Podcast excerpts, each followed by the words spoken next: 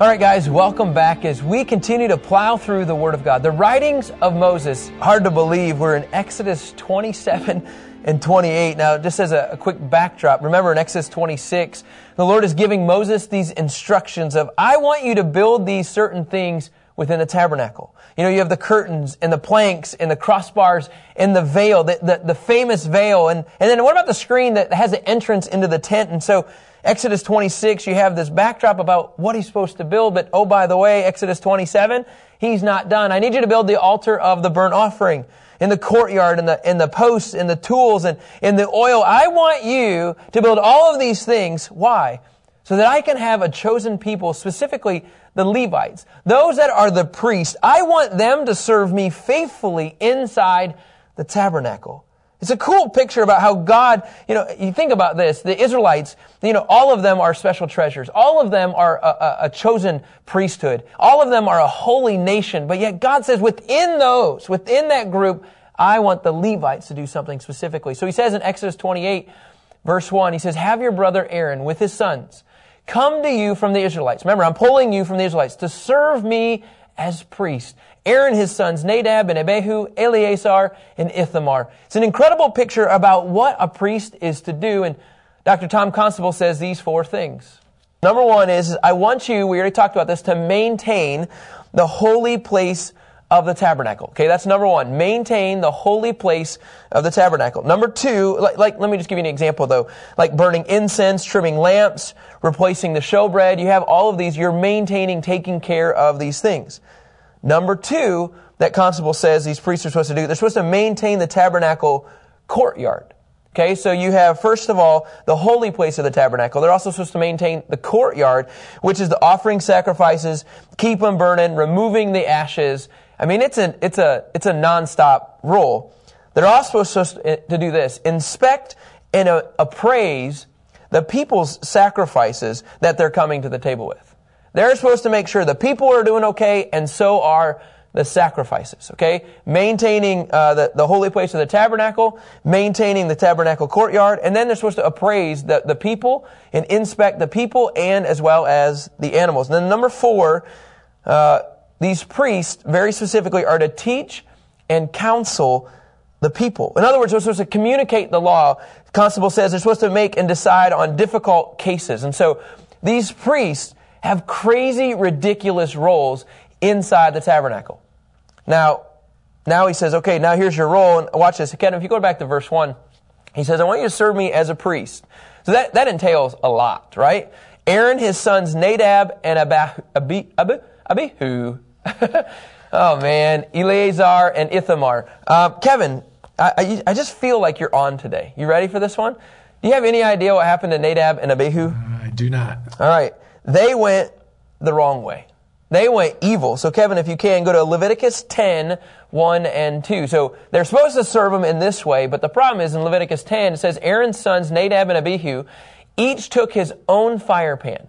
They put fire in it, placed incense on it, and presented unauthorized fire. Nope, this fire is not authorized. You know, I mean, which God had not commanded them to do. Now watch what happened. I wouldn't do this, you guys. Verse 2, then fire came from the Lord and burned them to death before the Lord. Oh. um, if you're considering using any unauthorized fire today, I would consider you, I would ask you to reconsider. I mean, the sons of Aaron, the nephews of Moses, they did not follow the instructions and they were dead. Eleazar and Ithamar, they're the ones who, who did it properly down the road. So in this role, I just want to get you to understand their role is to serve. Five times you're going to see in Exodus and Leviticus, God says, as priests, you are to serve me. So this is the mentality. I want you to serve everything that you can do in this tabernacle for me. So as you're doing this, now I want you to put on, and I like this mentality, I want you to put on your uniform. I want you to put on your, your outfit, your clothing. And in fact, it says in verse 2, make holy garments for your brother Aaron, for glory and beauty. Most people don't think of Moses as a, as a guy who makes clothes, but I don't know if Moses does it. We just know very specifically right here, garments are supposed to be made for his brother. Hey, look, Aaron, I made you some clothes today. I don't know why that's in- intriguing to me because I'm going to get into further down the road about uh, Moses even wearing a mask as a superhero. That's kind of fun. Later on this week, we're going to get to that. So you're supposed to make these garments. Now, what I like about this, is Warren Wiersbe, he says these holy garments are supposed to do a couple things. One is they're supposed to provide honor and dignity when you're coming before the Lord. Uh, it's, it's, keep this in mind, it's, it's a uniform. Number two, it's supposed to, uh, as you have these holy garments, it's going to reveal spiritual truths that reflect uh, that relate to the ministry. Okay, and then number three, if they weren't wearing these garments, remember, Scripture says they might die. Kevin just says a backdrop. Can you go to Exodus 28, verse 35? If they're not wearing these garments, Exodus 28, verse 35. So it's, it's that important. It says, the robe must be worn by Aaron whenever he ministers, and its sound will be heard when he enters the sanctuary before the Lord and when he exits so that he does not die. And then in verse uh, 43, uh, just again another picture about why they must be wearing these. It says, These must be worn by Aaron and his sons whenever they enter the tent of meeting or approach the altar to minister in the sanctuary so that they do not incur guilt and die. I mean, you want to talk about, man, I'm not going to mess up and not put this thing on. The priests are told to put on their holy garments. Why? Because they are being chosen. They are being set apart amongst all of the 12 tribes. And they say, I want you to do a specific role. If you don't, I, I will kill you. it's pretty apparent Nadab and Abihu, they went wrong and God literally brought the fire from heaven and literally burned them to death. Now, let me just say this. Um, it can go bad at times. Okay, obviously Nadab and Abihu, it can go bad. And so if you're not careful, um, if you're not focused on your serving the Lord, it can deteriorate. Over and over again it says, and in, even in Ezekiel it says, the priests permitted people to worship idols. So they began to go into uh, to the wayside, and because of that, then the Babylonians ended up destroying Jerusalem uh, and the temple, and literally thousands of years the Jews were sent into exile because the priests lost their focus. They allowed people to do what they wanted to do. And so if we're not careful, I'll even speak to, uh, you know, leaders in the church in America.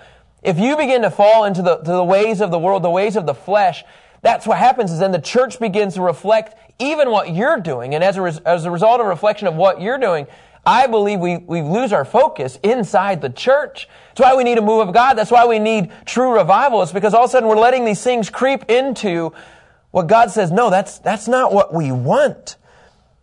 And he says in verse 3 of Exodus 28, you're to instruct all the skilled craftsmen whom I've filled with a spirit of garment, so spirit of wisdom. So now here's, here's where we're getting into, uh, Moses isn't making that, praise the Lord. Uh, the skilled craftsmen whom I've filled with the spirit of wisdom. Just so you know, that's actually a gift uh, in the New Testament the apostle Paul talks about. To make Aaron's garments for consecrating him watch this, to serve me as a priest. Five times he's saying, I want you to serve me. I want you to serve me. I want you to serve me. The, the, uh, the word that the Lord continues to give me this year is serve. Kyle, will you serve me? And this is silly, you guys, but these are little illustrations. My kids will be sitting on the couch. Man, they got two legs. They're five years old. They're nine years old. They're 11 years old and 12. Trust me, they all can get up and walk and get their water. And they'll be like, hey, dad, can you get me some water? And I'm just kind of like, no, you can get your own water, right? That's kind of the mentality. But if I have this serving, making other people first, I'm telling you, that's when God gets the glory. And that's really what we're after with the priests. They want other people to experience God's glory. So I want you to gather the craftsmen. I want you to show them what they're supposed to make. And in verse 4 it says, These are the garments that they must make. So here's a big summary of what they're told to do. They need to make a breastpiece, an ephod, a robe, a specially woven tunic, like what you would see um, on Muslims overseas. I mean, I think that's what we're always talking about. Wait, I just went like this for a tunic. A turban is up here, a tunic is down here, and a sash. And they're to make holy garments for your brother Aaron and his son so that they, there it is again, may serve me. A priest are to serve the Lord. Now in verse 5, I love this. It says they should use gold, blue, purple, and scarlet yarn and fine linen. Remember, the last couple days, we've been integrating this blue, purple, and scarlet yarn in everything that people are building, whether it's curtains, whether it's clothing. And you know, we, we talked about how the blue and the scarlet, and then you have the purple in the middle, how it's the God and, and the flesh coming together for this uh, sacrifice that he's making. And you know, it's a stretch, but I love the image of what we're talking about. So, all right, here we go. Let's start unfolding uh, the garments of the priest. Kevin, if we can, let's go to Exodus 28, verse 6. Now, I have to tell you guys, I have no problem telling you this. I've never really taught on the holy garments. Just not one of those, gosh, I think this is going to bring about revival. A move of God. Here we go. But scripture says in 119, revive me, O Lord, according to thy word. I don't want us to miss this, you guys. There's some key things that I believe can radically impact how we walk with the Lord, how we serve the Lord, just by learning a little bit about the priest. So in verse 6, it says they are to make, you ready for this? The ephod, E-P-H-O-D, of finely spun linen, embroidered with gold and with blue, purple, and scarlet yarn. So, can I go over to my map here as a meteorologist, guys? Okay, so what you, and so what you have is, is that we're supposed to make an ephod, right? This ephod is right here on this priest provided by Simon Brown. And this, this says this blue, purple, and scarlet yarn. So this whole thing covering his body, this beautiful image, that's the ephod, okay? It's like an outer covering, okay? An outer garment is what you're going to see. And on it, it says it must have two shoulder pieces, okay? Like, I mean, he, he in some ways, he's a football player. He's the Jerusalem, uh, what would be their mascot, Tom? I can't remember. Did we say the Jerusalem Rams? Probably. The Jerusalem Rams? Okay, so anyway, actually that, that would actually work. We'll get to that in a little bit. So you have two shoulder pieces attached to the edges so that it can be joined together. Now within this, there's an artistically woven waistband. Okay, I'm just going to write this here on our, on our, do we call this a blackboard, guys? on our blackboard here. And so the, the waistband, it says, okay, what we can tell. You're like, well, that's kind of obvious. It needs to be one piece, and the waistband needs to be connected and around the ephod, okay? Now, this waistband is on the ephod, must be of one piece, according to the same workmanship of gold, of blue, purple, and scarlet yarn, and of finely spun linen. In other words, it needs to match the same material as the ephod. Super crazy details. But I believe the Lord tells us we are supposed to do things of excellence. And if you're going to make a holy garment for the priest, I'm telling you, if they don't wear it, they're going to die. This thing has to be like superpowers. like this is legit. Does that make sense though? Like this is, when I see this, oh, I'm not going to kill you. If I don't see this, you're dead. So strangely enough, this is how God connects to his people. Then it says as well in verse uh, 9, take two onyx stones, engrave on them the names of Israel's sons. Okay? So you have a waistband, and then really, I guess I, I, can put on here as well, you have shoulder pieces. And on the shoulder pieces, right, you have two onyx stones. And on the onyx stones, you're supposed to engrave the 12 tribes. You're supposed to engrave the names of the Israel sons. I won't do this to you guys since we're at the beginning of the week of our lesson here, right? Just so you guys know. But the 12 tribes are Reuben, I want you to put on, on your right shoulder, they would typically say the first six. They typically say the right shoulder is the order of the birth. Reuben, Simeon, Levi, Judah, Dan, Naphtali. On the left, Gad, Asher, Issachar, Zebulun, Joseph, and Benjamin. I want you to put the 12 tribes, six of their names on the first stone and the remaining six names on the second stone in the order of their birth. Now in verse 11, Scripture says, engrave the two stones with the names of Israel's sons as a gem cutter engraves a seal. Mount them surrounded with gold filigree settings. Rich, you got any idea what, what filigree is? I have no idea. What we know is, is that, I don't either, just for the record. You're going to set it on your shoulders, okay? And I'm just going to say basically it somehow it's going to help use that to put it all together. I mean, it's not glue. I know that. I get that. But it has some kind of a look that ties it all together. Then in verse 12, fasten both stones on the shoulder pieces of the ephod as a memorial stone for the Israelites. Aaron, now this is cool, will carry the names. Why Aaron? Because he's the holy priest. Aaron's going to carry the names of his two shoulders. Hey guys. before the Lord as a reminder. You know, can't you, uh, it'd be like me putting Maya and Nadia and then Selah and Jude, you know, in some regards. I'm, I'm carrying their names before the Lord. Now, a little controversy, but why not? Let's just go there. I know some people put tattoos on their arms of their kids. I'm pretty sure that they don't have the two onyx stones in mind. But maybe they do, but I do want, I do know this, that Aaron is going to present them to the Lord. He's here to serve them on behalf of the Lord. And a lot there, but let's keep going to verse 13. Fasten gold filigree settings. Keep going, Kevin, if we can. Verse 14. And two chains of pure gold. You'll make them of braided cord work and attach the cord chains to the settings. Now, in verse 15, here we go. We got another part. You are to make an embroidered breast piece. Okay?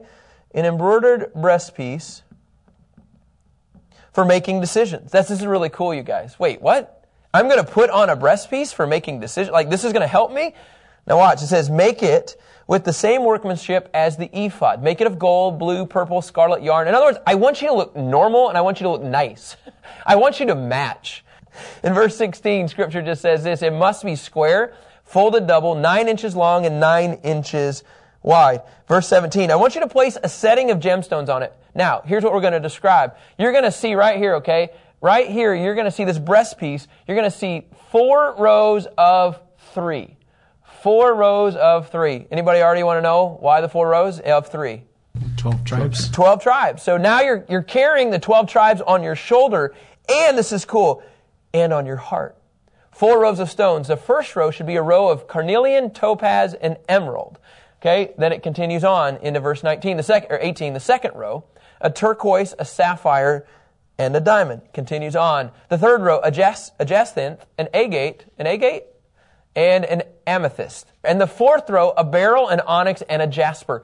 They should be adorned with gold filigree in their setting. So here you have this breast piece that's on top of your ephod, that's sitting above the waistband, that's below the, the shoulder pieces. And as you're walking into the courtyard, as you're walking into the, the holy place, you are carrying the 12 tribes. You are a representation. You're the ambassador of the people of God. And I love this image of what God expects of the holy priest. And then it says in verse 21, the 12 stones are to correspond to the, to the names of Israel's sons. Each stone must be engraved like a seal with one of the names of the 12 tribes. And isn't that awesome?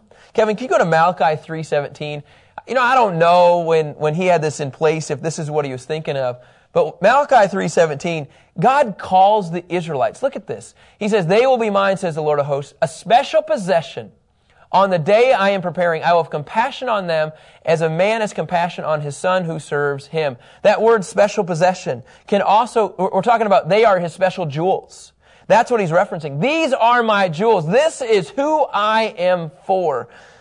Even when they do just dumb and stupid things, which don't worry, we'll get to that very, very soon. Now in verse 22, as I continue to go through the holy garments, okay, uh, you're to make, well, let me just say the breast, uh, breast piece has 12 stones, and we know they all represent the tribes. Okay? It says you're to, you're to make braided chains of pure gold cord for the breastpiece. Breastpiece. Keep going to verse 23.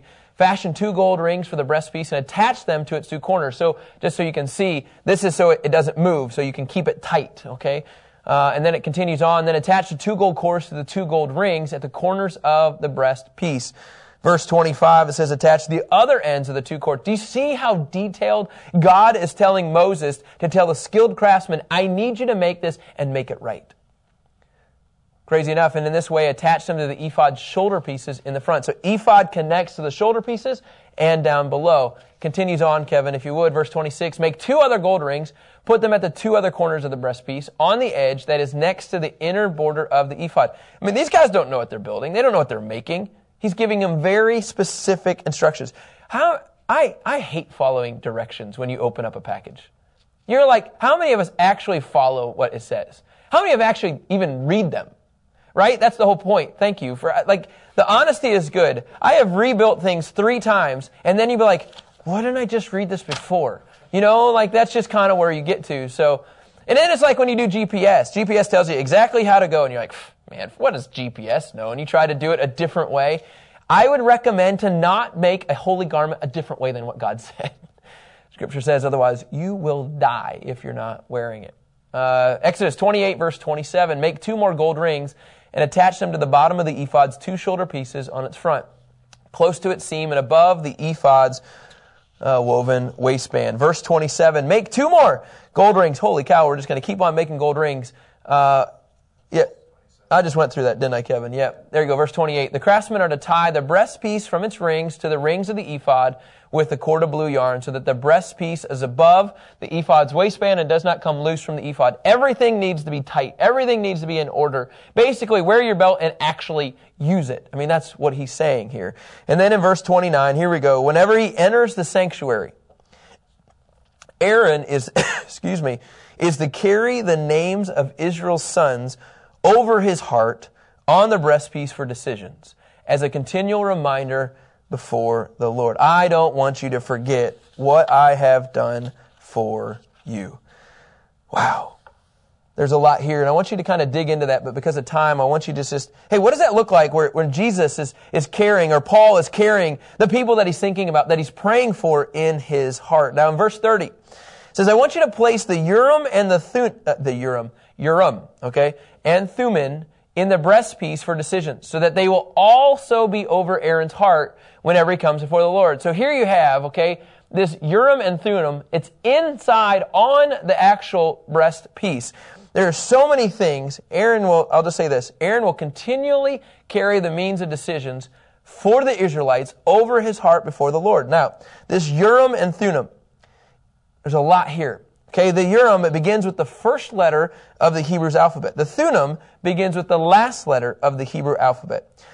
Uh, sometimes they think that they, this could represent lots. That if you had the Urim, it would be a no. If you had a Thummim, it would be a yes. Lots were typically used to, um, so that you would have positive or negative responses. Kind of like a black magic eight ball. Like, you shake it and it says, this is what my decision does in some weird way, Urim and Thummim is, is used as divine guidance. Okay, we know that this Urim and Thummim is, is talked about in other different instances. Kevin, just for an example, you want to go to Leviticus 8, 8, if you would. Leviticus 8, 8. So a couple times, at least six times, we know the Urim and Thummim is referenced, okay? In fact, Kevin, why don't you go to 1 Samuel 28, 6. Here's another description in Leviticus 8 about putting it in the breastpiece. But if you go to 1 Samuel 28, 6, just another illustration about how they used this. He inquired of the Lord, but the Lord did not answer him in dreams or by the Urim or by the prophets. And so they used this as a decision maker. Really, you guys, that's really all we know somehow when you walked in, God spoke through the Urim and the Thummim uh, about an answer. That's really all we know. But they did use it. Okay, now interesting enough, and just so you know, I'm going to put on here the U and the T under the breastpiece, okay? now in verse 31, you're to make the robe, okay, of the ephod entirely of blue yarn. Now I love this. If you don't like blue, you're in trouble. You shouldn't consider being a holy priest. But the blue is under the ephod, under the breast piece, under uh, the waistband, under the shoulder pieces. Okay, it's kind of like it, it's it's the statement piece, right? It's it's the it's the one that stands out, and it is the color blue. Scripture says in verse 32 there should be an opening at the top in the center of it. Around the opening there should be a woven collar with an opening like that of body armor so that it does not tear continues on in verse 33. Okay, so we're talking about a robe. Now I want you to make pomegranates. Okay? Po- pomegranates is a fruit. Pomegranates of, well, I'll write it now that I've got started, of blue, purple, I haven't written that for all the other ones, but blue, purple, and scarlet. Okay? And then at the same time, you're going to put gold bells. And both of these are going to go at the bottom, okay? And you can see this right here. Here you have the pomegranates and gold bells. Rich, I know you know this one. Why, why do we have this on the bottom of their robe? The bells? Either one, bells or pomegranates. Well, um, it's so that when the priest, the high priest went in, in case he died, they would know that he was not walking around anymore. His bells were not jingling, so they would just drag him out. absolutely correct. Watch this. I want you in verse 34, I want you to hem this, the gold bells and the pomegranates, at the lower hem of the robe. And here's exactly what Rich just said in verse 35. Scripture says this, the robe must be worn by Aaron whenever he ministers, and its sound will be heard, ding, ding, ding, ding, when he enters the sanctuary before the Lord, and when he exits, so that he does not die. In other words, what you would do is you would put a rope, they say, they typically take a long rope and tie it to the priest's ankles. And so before he entered the holy place, so that if all of a sudden you don't hear the bells and the pomegranates ringing, you would assume he's died in the presence of the Lord. And, and then here's what nobody talks about. And then you just yank out the dead priest.